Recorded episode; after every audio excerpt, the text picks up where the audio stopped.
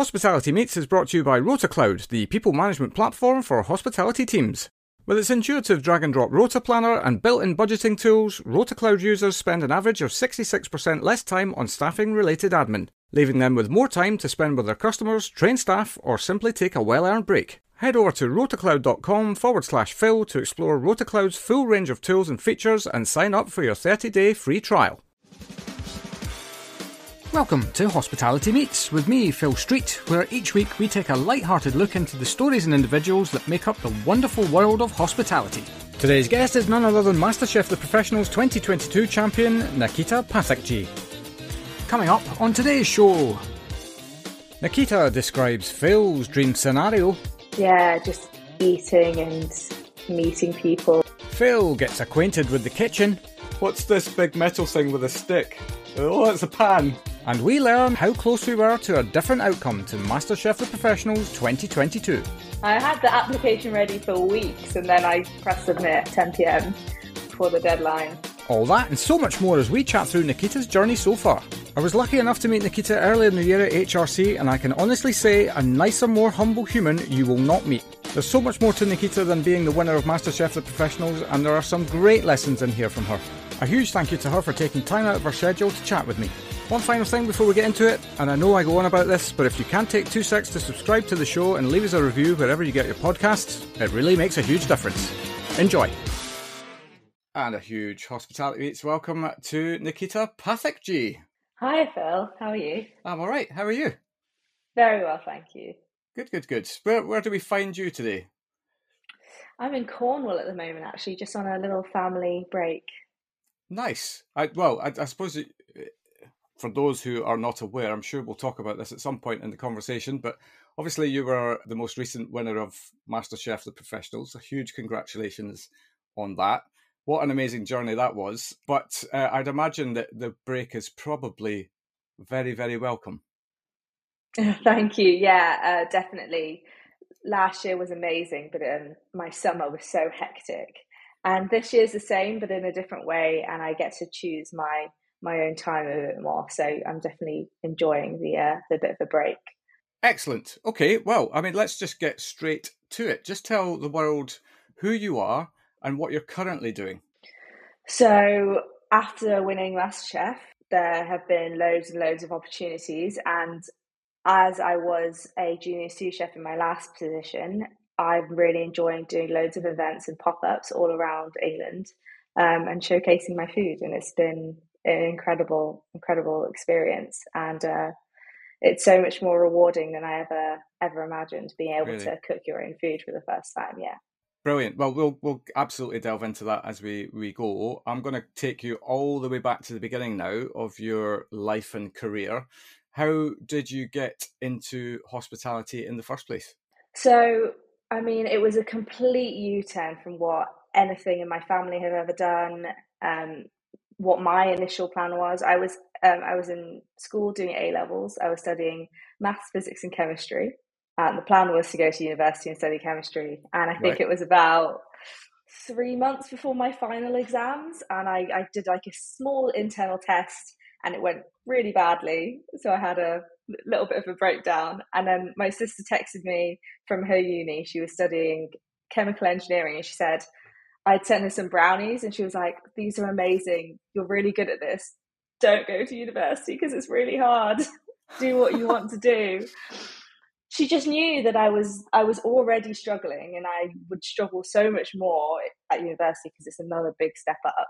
And so I had a little cry and um, I sat on my bed and I told my dad that I, I I, I didn't want to do it. I didn't want to go and study chemistry. And I think he was relieved actually. Really? Well, yeah. these are sliding doors moments, aren't they? These these moments in your life whereby it could go one or two, one of two ways, really. Absolutely, and I have such an academic family, but at the end of the day, they're they're ambitious. So once I said I didn't want to go to uh, university, he was like, "Okay, great. I see that. I see you're not happy, but you now you need to make a decision. You need to. You can't just sort of not have a goal. Drift. So yeah. what do you want to do? Yeah yeah they wouldn't be happy with me sort of drifting but um what do you want to do what do you love to do and the answer's always been cooking or traveling but it's easier to make a career out of cooking. yeah, so, indeed. Um... when you figured out the traveling element, just let me know how you do it because uh, yeah, for sure. Absolutely. Um, so uh, I was in a fortunate situation in that my mum lived in London. So I, I, grew up in Derby with my dad, and obviously in Derby, the place to be for food was London. So I did my A levels. I finished them. You know, had a backup plan, and then I moved to London and applied for an apprenticeship, and that was it. Right, right, right, right. And and where where did you land on the apprenticeship? So I went to Westminster Kingsway College, um, yep. and my first job was at the Lanesborough Hotel, which was incredible. Um, and it was a great. it was really good. And um, so, I mean, my first job though was making finger sandwiches, so it wasn't really uh, what I was expecting. I was expecting to be, you know, in a kitchen in service, but you know, you have to start start at the bottom. Yeah. And I was, yeah, making making sandwiches day in day out, four days a week, one day at college but I was really learning what it is to be a chef there. And I was so, so keen to get, at the time, they had a Michelin star restaurant in the hotel. And so I was so keen to get there. So what I would do is I'd rush through all of my jobs um, and then I'd just go and hang out in the kitchen. Right. Basically, annoy the other chefs until they'd just be like, "Well, you're here. Like, do just do peel something. this to me, or just do you're here." So that exactly. I never left on time because I would rather just sort of hang out and watch what they were doing. Yeah, so and it this, worked. Yeah, well, I mean, at, at this point, was there already this kind of drive within you that you thought, right, that's, I mean, yeah, okay, I'm making finger sandwiches, and you know, that's it's not. I suppose the the highest skilled of all the chefing jobs, but it's no less important because obviously afternoon tea is an absolute institution in in this country. But yeah, were were you beginning to at this point realize that actually I really want to get into that proper fine dining environment? Absolutely. It was always the goal. I knew I couldn't just walk straight into it. Actually, having been in hospitality now, I feel like I could have just walked straight into it. But being back then, I thought, you know, I have to work my way up a bit more. So, but I so think that's I good would, though, right? That's a good mentality I think to so, have. Absolutely. Absolutely. And I did learn a lot from there. I mean, it, it made me quick because I wanted to rush through my job so that I could, but it didn't mean my standards could slip because it, everything was still being checked and it was being served out of the Michelin star restaurant. So they had to be good sandwiches. Yeah. And I would just pester my head chef every, every week or so, like, chef, when can I, when can I uh, move on to the next section? and he said, "When you mastered the art of sandwich making." I was like, "What does that mean?" but it worked eventually, and um, and I got moved into the main kitchen, and then eventually I went upstairs to the Michelin starred restaurant. Right. Okay. So yeah, well, describe the feeling of that then when you when they said, "Okay, you're ready." now because this is this is like a, a, karate kid moment isn't it sort of you know, i've done the training now throw me in to the deep end I was just I was just so happy. I think I, I knew I was ready and I could see through the the once you've mastered the art into more of a we need you here because of staffing right. sort of thing. I wasn't I was green, but I wasn't stupid, so I knew that you know there was a little bit of uh, we kind of just need to have you here until a point, but it was yeah, I was I was thrilled, and I got to do all of the sections in the hotel. So I I went into the hot kitchen doing banqueting and room service, and then I went into the pastry of the hotel, which was such a massive section at the time. I mean, uh, that was that was afternoon tea, but you know, there's a difference between making the little beautiful pastries as compared to the sandwiches. That was far more exciting, and I learned so much there. And then eventually got got into the. Uh, I went from there into the pastry section of the Michelin Star Kitchen, and then into the kitchen kitchen and that was my end goal. That was like this is where i want to be. Right. So you were, were you clear that you uh, wanted to uh, i suppose rather than maybe specialize in something like pastry that you actually wanted to be in the kind of the the melting pot of day-to-day service and delivering you know fine fine cooking through starters and mains as opposed to desserts as it were?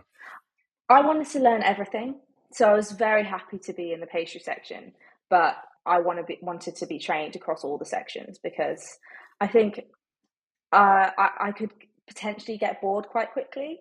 So having the, the flexibility to move around and do everything helps yeah. with that rather than just staying on one section because pastry is amazing but i think personally i would get bored if i just stayed on the one section yeah so I, just something clicked in my head around the fact that you were studying with a kind of view to maybe go into chemistry and actually cooking is chemistry right it, when you break it down into its individual components and why stuff reacts a certain way and why it tastes a certain way when you do that particular technique and and all of that. So actually, you are you've you know you've you've filled your early goal. yeah, in a way. I mean, I, I find it easier probably because I'm better at it than I ever was in chemistry. Yeah. But um, there's definitely there's definitely science in cooking, and it's it's I am able to understand it, which does help. I think when it comes to certain techniques. Yeah, absolutely. Okay, so you're you're making progress at uh, the Lanesborough. You're you still on uh, an apprenticeship at this point, or are you now actually yeah. fully flit? No, okay, so you're still on an apprenticeship. So so how did that progress from there? So I was in the Michelin star kitchen. I was on the garnish section. I was having an amazing time. I loved my head chef, my my team. It was they were just properly looked after me, and it was a amazing place to work. And then I went for dinner with my family at Bibendum, and I knew uh, one of the sommeliers, and so they were like, "Do you want to work here?" And I was like, yes yes please. Because you know my my like 19 year old brain was like two stars two yeah. stars. Absolutely yes please. Um, yeah well and one of the biggest names in the business as well right? Absolutely. And i mean we, we ate there and it was incredible. So i so i resigned and honestly it broke my heart i loved working there so much but um it was an opportunity i just couldn't say no to um, so I so I moved to Bibendum and I spent I spent I started on the pastry section, which was you know it, I mean Claude Bosi is like the king of souffles now. He somehow made it his. right. Okay. Uh, uh, and he's got to have to write a book now called "The King of Souffles." well, it's just they've somehow made it their signature. I mean, right. it's always on the menu, and that as a chef is such an intimidating thing to to do. But I spent a lot of time doing it, so it was one You're of pretty those, comfortable with your souffles. Yeah. I'm pretty comfortable with a souffle now. A sweet souffle, savory is a whole different game. All right. Um, well, chemistry again. I suppose the, the ingredients react in different ways, and yeah, sugar is an amazing stabilizer, and that's why as soon as you take that out, it becomes so much more challenging. Well, there we are. This is an educational podcast now as well. so, I, I mean, I learned, I learned my whole pastry sort of career was fulfilled there. I felt like I learned. We made everything: puff pastry, bread. We did we did everything there. So um, it was really incredible. I think my my challenge there was that I then wanted to leave pastry because I spent a year on it and I wanted to, but I wasn't able to in that restaurant. Right basically because they didn't have the staff to move me off the section, I was well trained in it and they were like, well, we need to keep you there. Yeah. Yeah. But I finished my apprenticeship there. So I did two years in total. Right. And um, yeah, it was incredible. I mean, wow. You, like one Michelin star and then two, then two Michelin stars start to your career in terms of, you know, the, the learning experience must have been off the charts it was definitely deep end because I mean, whilst I learned so much and it was incredible, it was also very, very tough. Yeah. For a for a first sort of job. Yeah. Lots yeah, of lots of challenges. But tough tough is I think uh it's a really it's a good uh how to put this. It's a good thing to get your head around quickly in your career because I think actually all of the golden stuff happens on the other side of tough, right? Just in terms of the a lot of people will take a, a moment that feels like it's tough and go, I, I can't do that. I'm good, and just not push through. But actually, if you do push through, you know, look at the skill set that you get through the the other side of that. I think if it's tough, but you're still learning, that's where that then it's a good kind of tough. I think if it's tough and you're not learning, that's when it's a yeah that's when it can become a problem. But um, yeah, I was still learning so much there. Yeah, absolutely. Okay, so you, I suppose they weren't able to move you into new sections, so you're uh, you're moving on at this point to to broaden your horizons. Yeah, and also, um, you know, I'm 20 maybe at this point. I've okay. got, I've got, I've been living with my mum. I've been working pretty much full time. You know, I know it's four days a week, but those are 17 hour days. So yeah, I've got money saved up. I, I love traveling. So, um, this is, it felt like the time. So I'm going to leave this job and I'm going to take, take three months. I had a trip planned with my family to India. So, um, cancelled my flight home and booked a flight from India to Thailand. And I decided I was going to go traveling for three months. And three months went by, and that turned into nine. well, yeah, I, I can't imagine why. I mean, it's it's you know it's it's a part of the world that really has you know no no food background. You know, there's, there's nothing going on out there, is there? Yeah, I mean, I had planned such a tight itinerary for the three months. I was going to hit like seven countries, and then I ended up spending an entire month in Thailand, and then like not wanting to leave Vietnam. So it was just so easy, and it was it was cheap. You know, once you're there, it's very cheap to just continue continue on maneuvering um, around. Yeah, just eating and meeting people and it was just the most incredible experience. And um, yeah i did it at the right time because i'm i'm ambitious so i my career is my focus but then it was it was so it was the right time for me to then take that time out yeah. to focus on my other passion which is traveling. Yeah yeah yeah. Well i, I mean it's also it, it's such a an enriching experience isn't it? Just in terms of what it brings to you. It's very difficult to put it into words what traveling and seeing different cultures and the way that people do things differently to what you're kind of brought up with yourself and then what that brings to you just uh, i think it just brings certainly brought to me a real more level-headedness really around when you just see the world you know rather than what what that little piece of the world that's just in front of your eyes. Yeah and you meet people who are so vastly different to you but because you're in the same situation experiencing the same things you somehow find some way to relate to them. Yeah. And you you learn so much about other people from that. And uh, you also learn to be on your own. So I, I went on my own which has its own challenges but it's also so incredibly freeing because you can be selfish. You can be completely selfish. Just think about yourself and that's something that rarely happens in your life yeah, yeah, yeah, yeah. And I, you know, I, I, it's not, uh, it's not a negative thing as well. I mean, the the idea of being selfish has negative connotations, right? But actually, every good thing that happens in your life happens because you look after yourself first. And and I don't mean that for the sake of other people, but actually, you've got to do what sings to you, what makes you happy. What you know, all of these basic things, basic in word terms at least, but actually what they do for you, all the good stuff, all the really, really good stuff happens on the backside of you being selfish, looking after yourself, giving yourself what you need to flourish. Definitely. And um, yeah, having that time to do that and just to worry about the one person is incredible. Yeah, absolutely. And you you went there obviously with travel in mind. I'm assuming that food was going to play a part here as well. I, I travel for food. So it's the focus. And so if you ask me the my favorite countries that I visited, they were the ones that had the best food, in my opinion. And they're the places I spent the most time at. The other the other big passion I developed was scuba diving. I got right. my PADI license when I was there.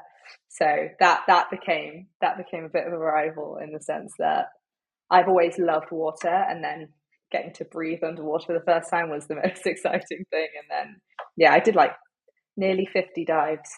Wow. In that trip. Yeah. Right. Yeah. Um, but definitely food focused. Every country I went to, I would do the research, find the best places, which were usually, you know, hole in the wall sort of. I had to look it up and able to find it because otherwise it would be purely accidental. Yeah, that, but that's the thing, isn't it? A, a, a, lot of tourism, if you like, it's very easy to find restaurants, but is it is it where you really want to go and learn about the craft of the the cuisine of the country that you're in? And more often than not, it, it is the it's the little restaurant down a back street somewhere that you you know that doesn't make it onto TripAdvisor or or whatever that actually is is giving you the heart and soul of what the country's cooking is all about, or the the region of that country that you're in at that time, because it's, it's there's obviously vast differences from one region to the next. Yeah, especially with places like Thailand, which is so intensely traveled by backpackers. There are so many there are so many places that you can go, but they're all, you know, designed for for tourists so that's where I would then do my research because I wanted to find the places, and I'm also not willing to, you know, just wander on my own around all the back alleys because that's not necessarily safe. No, so I was, I felt much better just going on all the sort of food blogs and cross-referencing, being like, okay, okay, here's it was hit, cited here, cited here, cited here. It must it must have something that I should go there, yeah. and it really works. I I ate the most amazing food. I would say, say Thailand is one of the top places in Southeast Asia for, for food for me. Yeah. It's just so varied. I couldn't um, agree with you yeah. more. Uh, my favorite region of the world. Uh, they're, they're in Japan, probably a little Japan. Bit. Yeah, absolutely. I did Japan, but a few years before. But in terms of budget, it was far easier yeah. in Thailand to uh, to eat well. Yeah, absolutely. And what at this point in time, what do you think this experience of travel and, and experiencing all of these different places is bringing to you as a chef? Because I suppose at this point you're still very early in your your chef career. Have you have you identified your style yet, or what really sings to you, or do you think all of this is kind of speaking to that journey and helping kind of, I suppose, craft that out? At the time i don't didn't don't think i realized it but it was definitely crafting what my style would be. I didn't have one yet. I was learning classical techniques which is so valuable. Yeah. And then when i went traveling i learned what i love to eat because they're not necessarily the same things. What i find stimulating at work and what i just love to sit down and enjoy yeah. are kind of different things so so it was definitely learning but it wasn't until later on that i really brought that in from traveling into into what i was learning at work. Right. Yeah i hear you on that because um, we had Cherish Finden on the show a long time ago. Obviously pastry chef extraordinaire. And um, i remember her saying to me, uh, which, which kind of dumbfounded me that her favorite thing to eat is beans on toast, and you know, with a glass of rosé in front of the telly. It's just one of her favorite things, and so I, you know, I, I, I get the point that actually what stimulates you at work versus what you actually, you know, what stimulates your your your belly, as it were, can be very far removed. Yeah, definitely, and I think I think that's where I I'm learning to be careful as a chef. Is that I want to obviously make food that's stimulating for me at work, but I don't want to lose sight of the thing that I find delicious because then you're not cooking for the guests. I think you're cooking for your creative ego rather than what's going to make people the most happy. And so that's where I'm learning to find the balance between the two. Brilliant. Okay, so travel came to a close nine months, six months longer than you had planned. um, what uh, was there a moment where you were traveling where you thought, right, I've got to crack on with my career again now?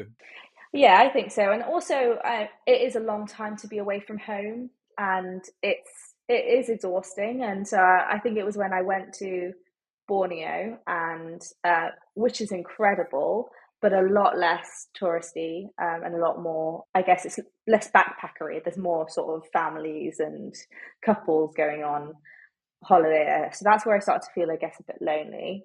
And yeah, it felt like the right time. It had been nine months and my family were back in India. So I flew back to India to meet them there. Right. And spend time with them and then then came home. And yeah, it just it was a natural closure. Yeah. So arrival back in the UK, back to London, I assume. Back to London. Um, I definitely took Christmas to enjoy in England because it had been it was so close. I didn't want to throw myself straight away into into work at Christmas time. So I took that time off as well, which was great. And then I applied, then I had two restaurants in mind, two very different restaurants. As a female, I was obsessed with working at Core by Clare Smyth. Right. I, I, I and then can understand why. and then my so I thought, okay, so that's where I'm going to apply. And if that doesn't work out, my other obsession was Phil Howard. So Elystan Street is where my brain went. Right. Um. So I was like, well, let's go to the two star first because uh, you know that's that's still how my brain worked. I wanted to go for the the top two Michelin star restaurant, now yeah. three, and I I got a job. Um, as I've learned, it's actually not that difficult to get the job. It's much harder to keep the job. Right. Okay. This, this um, sounds like this is the voice of experience here. and that was that was the toughest job I've ever had. Right. Okay. Was it was it tough because you were I don't know out of your depth, or uh, it was just too much to learn, or or what? Why was it a a, a, a problem place at that time? I think for me, it was that I wasn't necessarily passionate about the job that I was doing. Right. So I was on the I was on the starter section, and there was a lot of things to do with flowers and herbs and foraging, and and I spent a year doing it, and I felt not able to progress past that part, which didn't, which wasn't exciting to me. Yeah. And it was also combined with COVID. Ah, okay, right. Because we're into 2019. Right. Okay, got you. I suppose yeah. So 2019 was it was beginning to rear its head towards the back end of 2019, wasn't it? Um, yeah. Yeah. Well, I mean, I, I kind of I understand. You've got to be you've got to be engaged with what you're doing, right? And uh, got uh, and if if you're not immediately engaged with what you're doing, you've got to be able to see a path to get to the place that gets you engaged. And if you can't see those things, then it's it's not the right time to be there. Yeah, and I thought, okay, I could I could stick out the two years, but do I see my feelings changing after those two years? Probably probably not. Mm. So do I just call it and go and work at the other place that I had in mind? And at this point, I think I was learning that okay, Michelin is amazing, but is it what I am truly passionate about? maybe maybe not. Maybe i just want to cook really tasty impactful food that is in the style of fine dining that makes people happy. I'm not necessarily i was falling out of love with like the whole concept of michelin to be honest. Yeah. Whilst it's an amazing achievement for anyone it wasn't it was i was starting to learn that maybe i don't need to chase them yeah, but I think that's the, the that's probably the golden moment that you might look back on in your career in ten years' time and go, you know, that that realization. Because I think if you speak to a lot of chefs who happen to have a Michelin star, they never set out to do that. I mean, yes, of course, there are some restaurants like uh, I, there's no doubt in my mind that Clare Smyth is shooting for three Michelin stars. You know, having had them and maintained them so long at, at Royal Hospital Road, and then to have her own name above the door, um, you know, that would have been a goal for Absolutely. sure. But you know, the vast majority of chefs who are just really passionate about what they do, I think, and I might be wrong, but I think that they they just do what they love to do, and if the accolade comes, then great. But it's not it's not about pursuing the accolade. It's just about doing as you said. It's about creating food that's incredibly delicious, that makes people happy, that you know gets people leaving your space feeling like they want to tell the world that they've just you know had the most amazing meal ever. And if a michelin star comes with that great but if not it's not the end of the world. And i think that frame of mind is becoming increasingly popular sort of with chefs. I think more and more chefs are sort of uh, not not so much focused on on the star and just creating food and that's why you have a boom in the more sort of casual style dining with really really tasty food and that's definitely that was something that I learned about myself from working there. Yeah. Um, so I went to Phil Howard because you know he had the square. I mean, he's you know he's not a terrible chef. uh, he's, he's he's my favorite book. Uh, the Square was yeah, was I've, my Bible. I've, I've, got that too. It's uh, it's a cracker. Yeah. Um, Do you know what, as well when I- when he um when he brought that book out, I think the whole world at the time had been asking, "Come on, Phil, please, please do a book." And uh, God, it didn't didn't disappoint. No, not at all. I still I use it to this day. I mean, it's just an absolute. It's my reference book for anything. So so yeah, I went. I did a stage at Elystan Street first. This is again COVIDy time. So I was planning on doing like a full sort of month stage, but it got cut at like four days because we went into another lockdown. Um, and then uh, sort of coming out of that lockdown, I saw advertisements for hiring chefs across all three of his restaurants. And I was like, well, I mean, I wanted to give it longer because I wanted to make sure it was the right environment for me and all this other stuff. But again, the opportunity was there and I couldn't help myself. A very quick word, if you'll permit me. Providing great customer service is all about having the right people in the right place at the right time. And that's exactly where our sponsor RotaCloud can help. RotaCloud makes managing your team's rotas, attendance, and annual leave easy. With its simple drag and drop planner, you'll be creating rotas for your team in minutes, while its built in budgeting tools mean you'll know exactly how much you're spending on staffing before sending the rota out. One RotaCloud customer actually reported that they'd gone from spending 25% on their monthly turnover on wages to spending just 19%, all thanks to RotaCloud's intuitive rota planning software. So do your business a favour and head over to rotacloud.com forward slash Phil to start your 30 day free trial and find out how much easier organising your team can be. Now let's get back to it. So I applied, did my trial shift, which was again it's sort of in COVID, so we were really just sort of reorganizing the dry store more than That more your- than- there were was- no guests. there were no guests. That was your your trial shift. Can you can you take yeah, can you take that ingredient and just put it over there? it was just chatting basically with the sous chefs and the head chefs across the restaurant. Right. And w- while we did that, we just sort of or- organized a little bit. I tell you what, though, there's a, a lot to be said for uh, actually, you know, just chewing the fat with the people that you're going to work with to see if you can actually work with them. Absolutely. I think that's why they didn't really need to see me cook. And it wasn't just me, by the way. There was like eight of us on a trial shift. Right. And they were doing like a little bit of takeaway boxes. And I was so surprised because my actual interview was with Phil himself. I was like, oh, okay, this isn't, you know, when I applied for, uh, when I got the job at Bibendum, I didn't have an interview with Claude. Like, like Right. I was quite surprised to have. A, um, and I, I was so intent on getting a job. I made um little chocolates at home and I brought them in as a little like, here you go. This is this is the kind of thing that I, I do. Please enjoy. Literally. Yeah. Um, and then they did offer me a job, but at Kitchen W8. Yeah. Which is again a Michelin star restaurant, absolutely fantastic. But like a lot of people, we seem to not know about it. You know, everyone knows Elystan Street. Yeah. And um, so I was like, okay, great, Like, definitely I'll take it. But I was sort of, I didn't know anything it? about Yeah. it. Yeah. Exactly, like Mark Kempson, okay. But I, I joined and it was, it's the best place I've worked. I mean, one Michelin star, had it for 13 years. And Mark Kempson, the head chef, just a brilliant teacher. And I told him, I was like, Chef, if you put me on the pastry section before I've done the other ones, I will leave.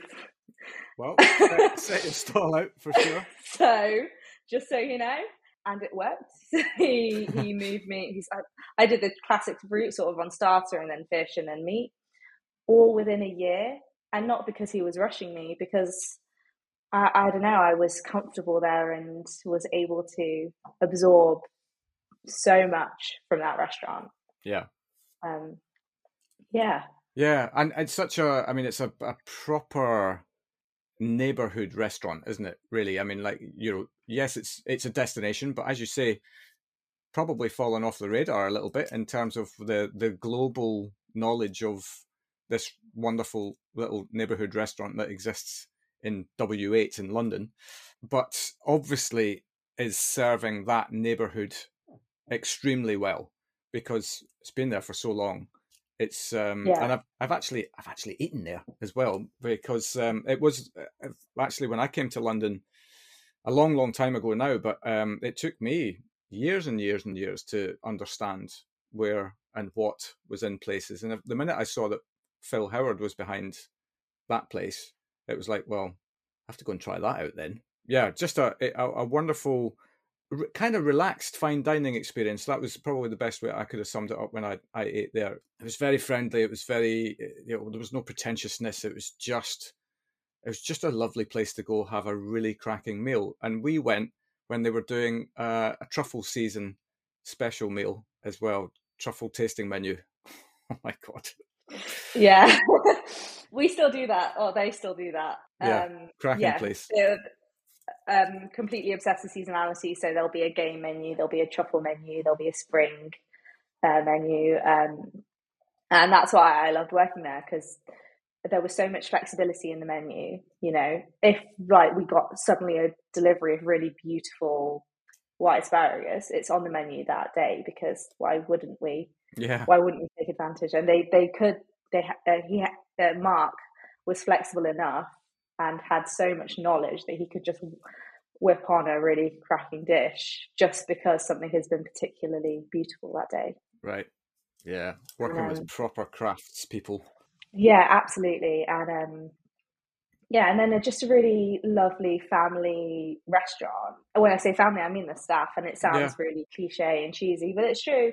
Yeah, and Mark Kempson really just looked after us so well and taught. So he he loves teaching, so that works for every chef, I think, who's wanting to learn. Yeah, totally. And well, I mean, there's the uh, there's obviously there's so much gets written about you know how kitchens can be terrible places to work and blah blah blah and all that but actually you know when you get somebody like that who is intent on mentoring really and and developing people you know but then developing them into a, a place whereby they've uh, you know you're delivering exceptional food day in day out you know the kitchens can be the most amazing places to be in and i think it, we, we need to talk more about that because there are yes of course there are people who do things badly but there are in any walk of life, right? I mean, in any sector, in any part of the world, there's always those who do things well and those who don't.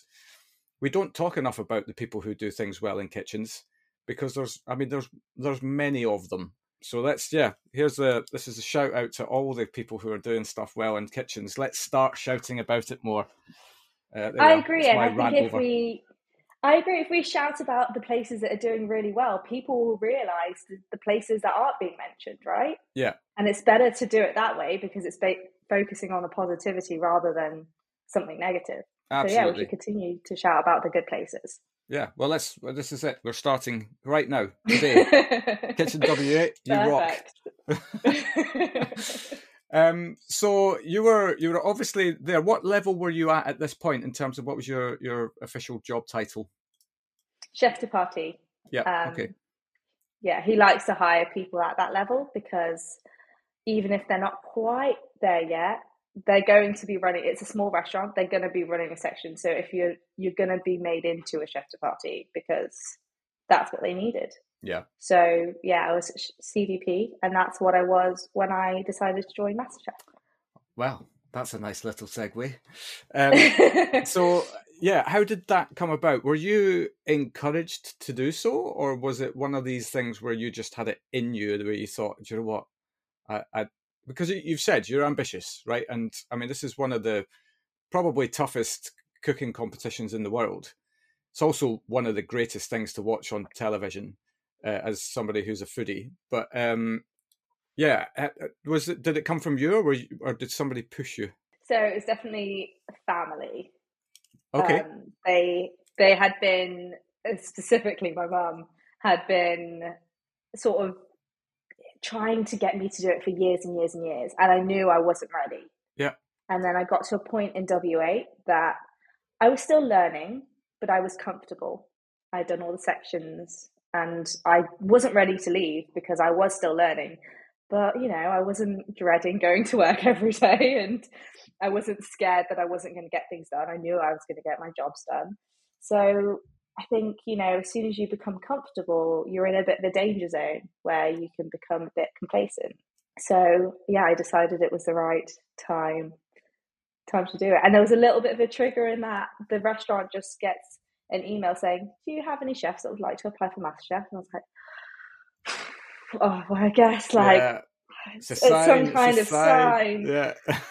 So I really, honestly, I applied 10 p.m. before the deadline because I was so on the fence about it still. Right. I had the application ready for weeks and then I pressed submit 10 p.m.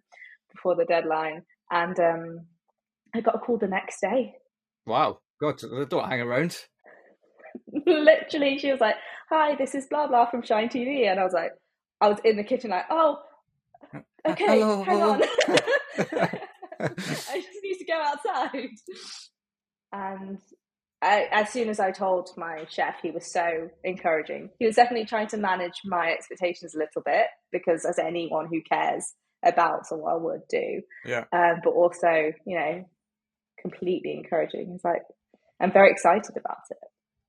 Yeah, well, I mean, Joe, it's it's great. I mean, it's great exposure for you, but it's great exposure for them too because you're you're a, a, at that point you're, I suppose, a product of their development, as it Mhm. were, as well. Notwithstanding all of the other stuff that you've done to this point, of course, but yeah. So it's this is one of the joys of this competition for me as well is that this at this point in time you're a CDP.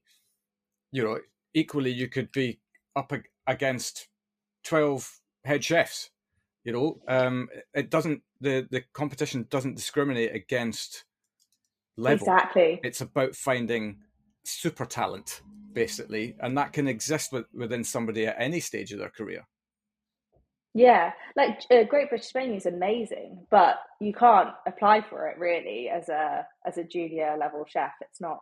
I think you sort of would be out of your depth because everyone there are almost chef owners. yeah They have Michelin stars. Like uh, MasterChef felt a lot more accessible, and so yeah, I applied. I got through, and so what I like, happens oh. you, you you do an application you have to do a i assume you have to do a, a cook off and probably an interview or something Everyone like thinks this. Everyone thinks this. Um, there was an interview, there was sort of screen like test, but the first time you cook is the skills test. really The first time you cook, so- the first time you meet the judges, everything. It's so real. That's why everyone's like, why do they look so surprised when they walk in? Because we are. Because it's like, it's quite overwhelming when you walk into that room Yeah. for the first time. It's literally the first time you've seen the judges and oh my god marcus wareing exactly. Yeah. You don't know who you're going to get. It's usually one of them, the other's Mm. in the back. So you're like, oh. yeah Um, Indeed. Uh, well, and then of course you, you know blind tests. You don't you you know could be something that you have absolutely zero knowledge in. yes, one of the most intimidating rounds because you don't know the kitchen. You don't know what you're going to get. Hmm. Um, there's a little bit like when you think about it logically, you know that you're not going to go out based on this round.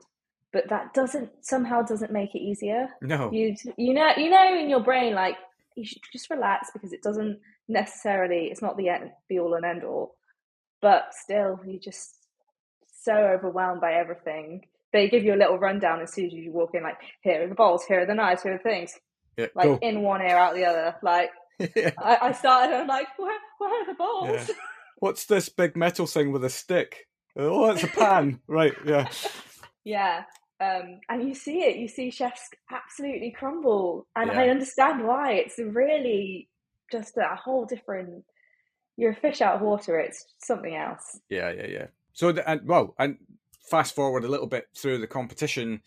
Was there a point in the competition where I mean, you obviously kept advancing? Was there a point where you started to think, "I'm in with a shout here"? I or was it always? Do you always kind of stay humble to the moment that at any point in time you could have a, a test, uh, a creativity test or whatever that actually just where you just have a meltdown, you know, because it can happen, right, to anyone. Um, yeah. So, so my goal when I entered was I wanted to cook for the critics and get through so that I know that they liked it. Right? Essentially. I wanted to cook for the critics and for them to love it. Um, and so after that round, I think I relaxed a little bit with myself because I hadn't made a fool of myself. I had just re- relaxed a little bit. Um, but the fire doesn't go. It then just it keeps on going to the next round and then the next round. Um, it wasn't until maybe final four that I was like, okay, Oh I god. really want to win now.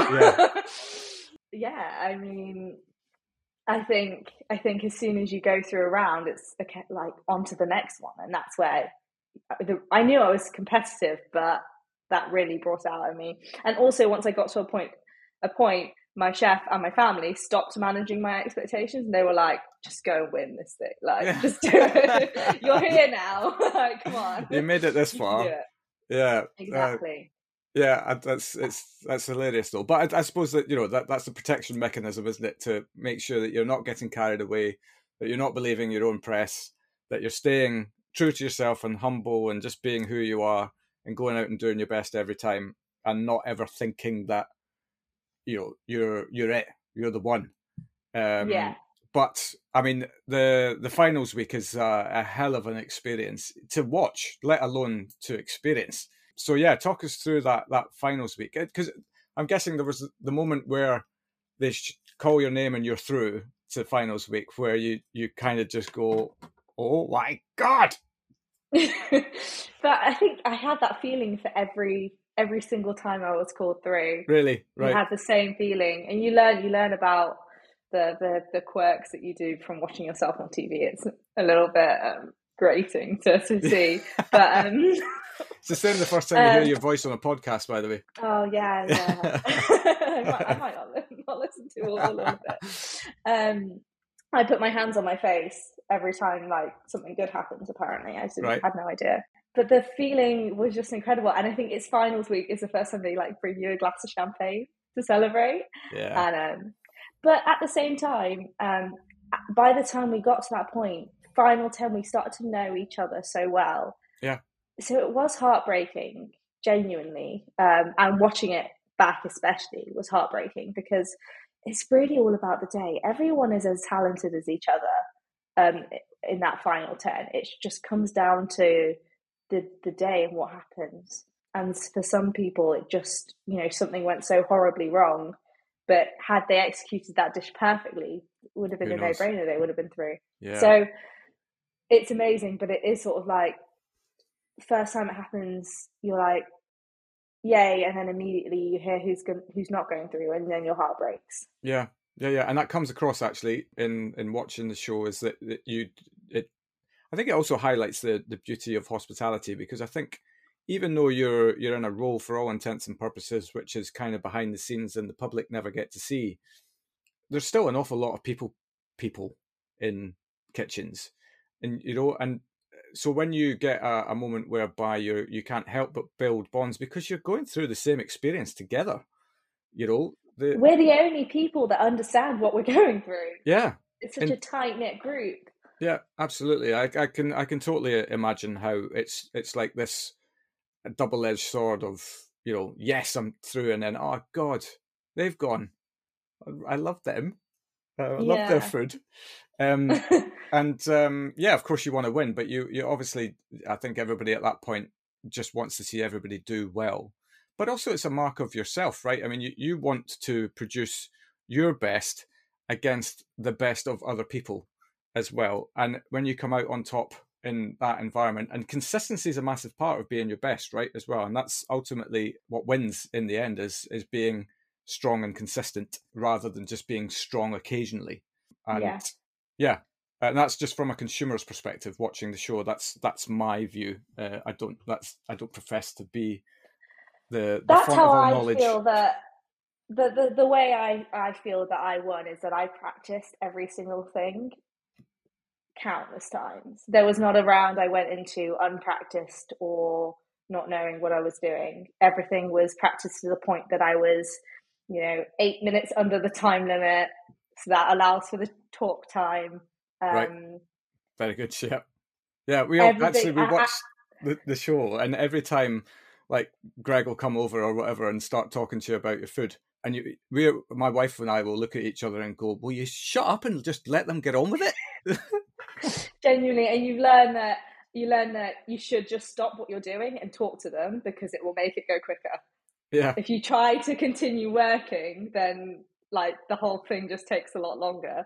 Right. So you learn you learn little things like that. But um I, I definitely had to take it into account when I was practicing because you know you have an hour and thirty minutes, but really you have an hour and twenty minutes because there is going to be that talk time.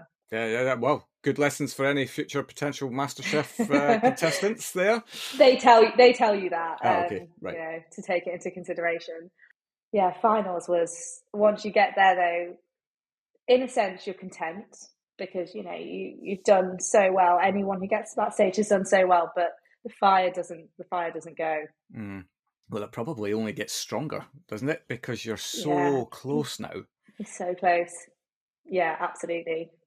And then the rounds become really rewarding, like the chef's table. Everyone wants to do that. When I yeah. watched that, when I used to watch the show, and I'd see chefs cooking for the chef's table, and I thought that's that must just be the most incredible Pinnacle. experience. Yeah, yeah, yeah. Well, I mean, uh, uh, that's just like a who's who, isn't it, of British cuisine? You don't know where to look. No, been thrown into this room, and then somebody, yeah, somebody will. Uh, I love how they put their hand up and they'll they'll they'll say like uh, Daniel Clifford's uh, Midsummer House, like nobody knows you know. yeah. Yeah. Um, no, wonderful. And then yeah, got obviously down to the the the final day, the final cook, and you won. So yeah, t- describe the feeling in that moment. I mean, can you even describe it? It's um, because you're going back however many months beforehand to be swithering on whether to put your application in or not, and leaving it till the very last minute. Like, I mean, just imagine if you hadn't. I know. I mean, I can't describe it because it was just, it was like, okay, I, I can't have done more. That this is it. This is. I couldn't believe it was over because mm. it'd been like three months of my life, and then uh, they handed me this big metal M, and I was like, okay, now what? um, now I guess I keep it secret for like four months. Um, oh, is that the lag? Yeah, yeah, yeah. No, yeah. I, I suppose that must be a nightmare because you just want to tell everyone, I guess, as well. It's also was really fun, like pretending that like, oh, next episode's really, really going to be tough for me. Right. but knowing that um, they're all going to be watching like nail biting, um, but in the end, it's all going to be great. Um, yeah. And I mean, it didn't also doesn't feel real for for the next few months because you can't you can't tell anyone. No one knows. Um, you don't have the trophy. They they send it to you when it airs because you know you could you could ruin it for everyone. But um, yeah, I can't can't describe the feeling. I still can't. I've it, it's you definitely I definitely get like imposter syndrome. Like how how does this how is this mine? I yeah still get it. Yeah, bless. Yeah, well, I, I, huge congratulations. It was a hell of a journey. Um, it, I mean, it always is, but it's it's always you you as a viewer you bond with the people that you're watching, even though you don't know them at all. And there's still this moment whereby the person who you want to win, when they win, you kind of it's like celebrating your football team just scored a goal. You know, it's like you. I, I I'm up and uh, standing up and you know punching the air. It's it was just a real joy to watch you kind of evolve and progress as well. And uh, and now, I suppose on on the back of the show, your life must have just gone a little bit nuts. Yeah. So I I mean after after the sort of filming, I was in line sort of for a promotion anyway. It actually probably got postponed because of MasterChef and I wasn't able to be at work. But um, I got promoted to junior sous chef. But having said that, you know, I knew that come December, my world was going to change quite dramatically. And as much as I love the restaurant, I wanted to start to serve people food that I not just cooked, but dishes that are mine. Yeah. Um. So so in July, I said, you know, come New Year, I think, I think I have to finish, which broke my heart. But it's his own fault because he's a really good teacher. So that's what I told him. that's a wonderful message. if, you want, if you want people to stay. Know? Yeah. No, but I'm sure. I'm sure he. Uh, you leave with his blessing, like because you know you're you're a product of his teachings, basically, and yeah. you know that must make him very happy. I think. I think um, so. Yeah, definitely. Yeah. Um, and I'll get him on the show yeah, and we since... can talk about that and see what he says. um, yeah, since then I've just been doing events and pop ups, which is it's amazing because I've never okay I served food on MasterChef and that was the first time I sat down and actually created dishes. You know, I'd cook at home and experiment, but it was the first time I I didn't I had maybe four dishes when I applied, and by the time you finish, you have like eighteen dishes that mm. you that have to be MasterChef worthy. They're not just sort of any dish; they're dishes that you become really proud of. Yeah. And so then serving that for the to the public for the first time because we have different palates, you know, chefs and the public, and so you sort of have to. It was it was really nerve wracking that first time because what if what if I don't know? I yeah. think I still didn't quite believe that everyone else would also like it. But since then, I've been doing doing a lot of them, and it's it's the most rewarding thing, and it's why I'm a chef. Is because I like to watch people enjoy eating my food. Um, I think that's a lot of chefs. Yeah, well, I, I mean, it's sometimes we overthink why people do stuff, right? But actually, the usually it's the simplest reasons as to why something makes you tick and there's absolutely what better way to become a chef than actually just take joy in watching people enjoy what you produce for them. Yeah, definitely. And and a lot of them are sort of open kitchens, and because of MasterChef, they want to, you know, talk. I have to go and sort of talk to people, but it's really rewarding and lovely listening to people people who sort of think that they know me from yeah. from watching the journey and they get really excited if i do a dish from from MasterChef, and that's just yeah, it's just some something so so rewarding that yeah. I've never experienced before.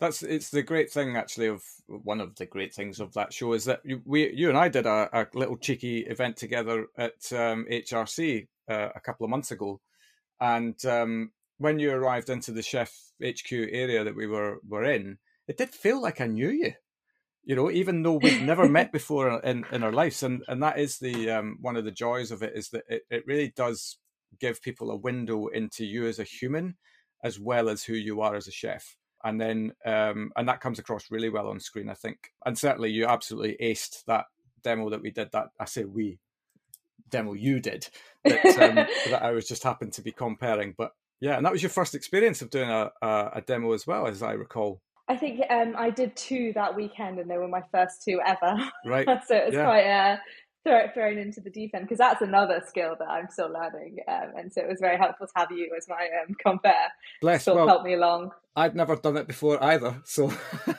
oh, you didn't I, tell me that at the time. No, and well, you know, there's enough enough nerves going through the, the body, isn't there, at the time when you're you've got to get up in front of people and and cook uh, to to your heart's uh, your best ability. I ended up get, having to jump on the pans with uh, Tom Phillips of Restaurant Story because we were gassing too much um, and uh, we ran out of time. So yeah, it was it was a it was a really great experience that that event, and it was absolutely wonderful to have you there as well. And um, you were doing that in collaboration with uh, Scottish seafood or Norwegian seafood.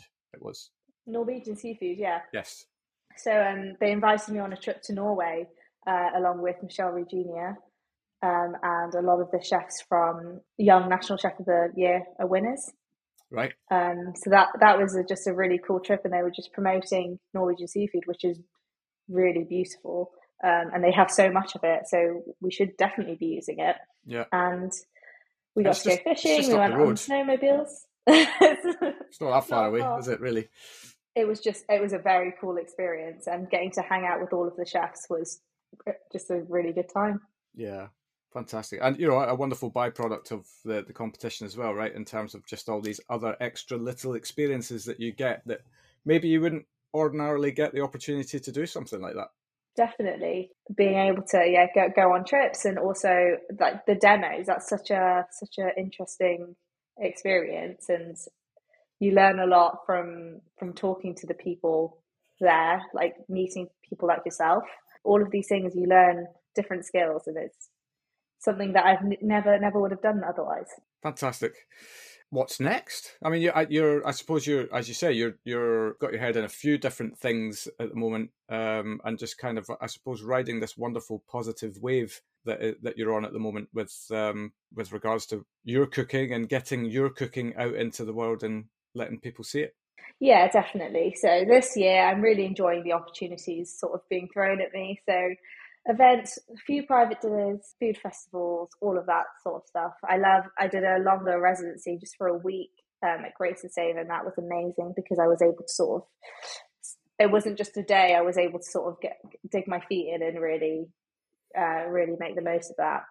Um, and then I think in the probably in the new year, I'll look into settling somewhere a little bit more permanent. My goal is to have a restaurant, so right. So everything I do is going to be in in aid of that. Got you. So if there's any investors listening out there, get in contact. Um, no, that's great. There's a couple of questions I just want to ask quickly before I let you get on with your day down in lovely Cornwall. Really centered around. I mean, this is a podcast that that really cares deeply about hospitality, and I I can't speak highly enough of the industry. What three reasons would you give to somebody as to why they should come and join hospitality? I think if you love people, if you love interacting with people, you get you get so many rewarding interactions with people from working in this industry. You learn a lot about hard work, but in a really positive way because there's always a reward with, which comes with that hard work. And then I think the people in the industry that you meet, you really become such a tight knit family um, and build such great relationships with them. And that's that's just a wonderful thing. Yeah, couldn't agree more. Fantastic. Uh, final question, which is very simply if people want to learn more about you, if they're unfamiliar with somehow who you are from uh, everything that's gone on in the last few months, um, where should people look out for you? So definitely my social, so Instagram, and then I have a website, um, chefnikita.com, and all of my events and the the things that I'm doing go up on there. So if you want to come and eat my food, um, there'll definitely be something on there where you can go. Fantastic. Nikita, thank you so much for coming on and sharing your story. It's been a real delight to to meet you this year and get to know you a little bit better. And uh, your journey is really, really interesting. In many ways, I suppose it really starts now, and so I can't wait to see what you get up to going forward. Uh, and wish you all the very best with the the next phase, whatever that looks like. Thank you so much. It's been a pleasure talking to you. Fantastic. Take care. Bye. Bye bye. And there we have it. It was fab to get some time with Nikita, and I think she demonstrates what is possible when you have ambition and passion. I, for one, cannot wait to see what she gets up to next. We'll be back as usual at 8pm next Wednesday for another story from hospitality, so until then, thanks so much for listening, and we'll see you next week.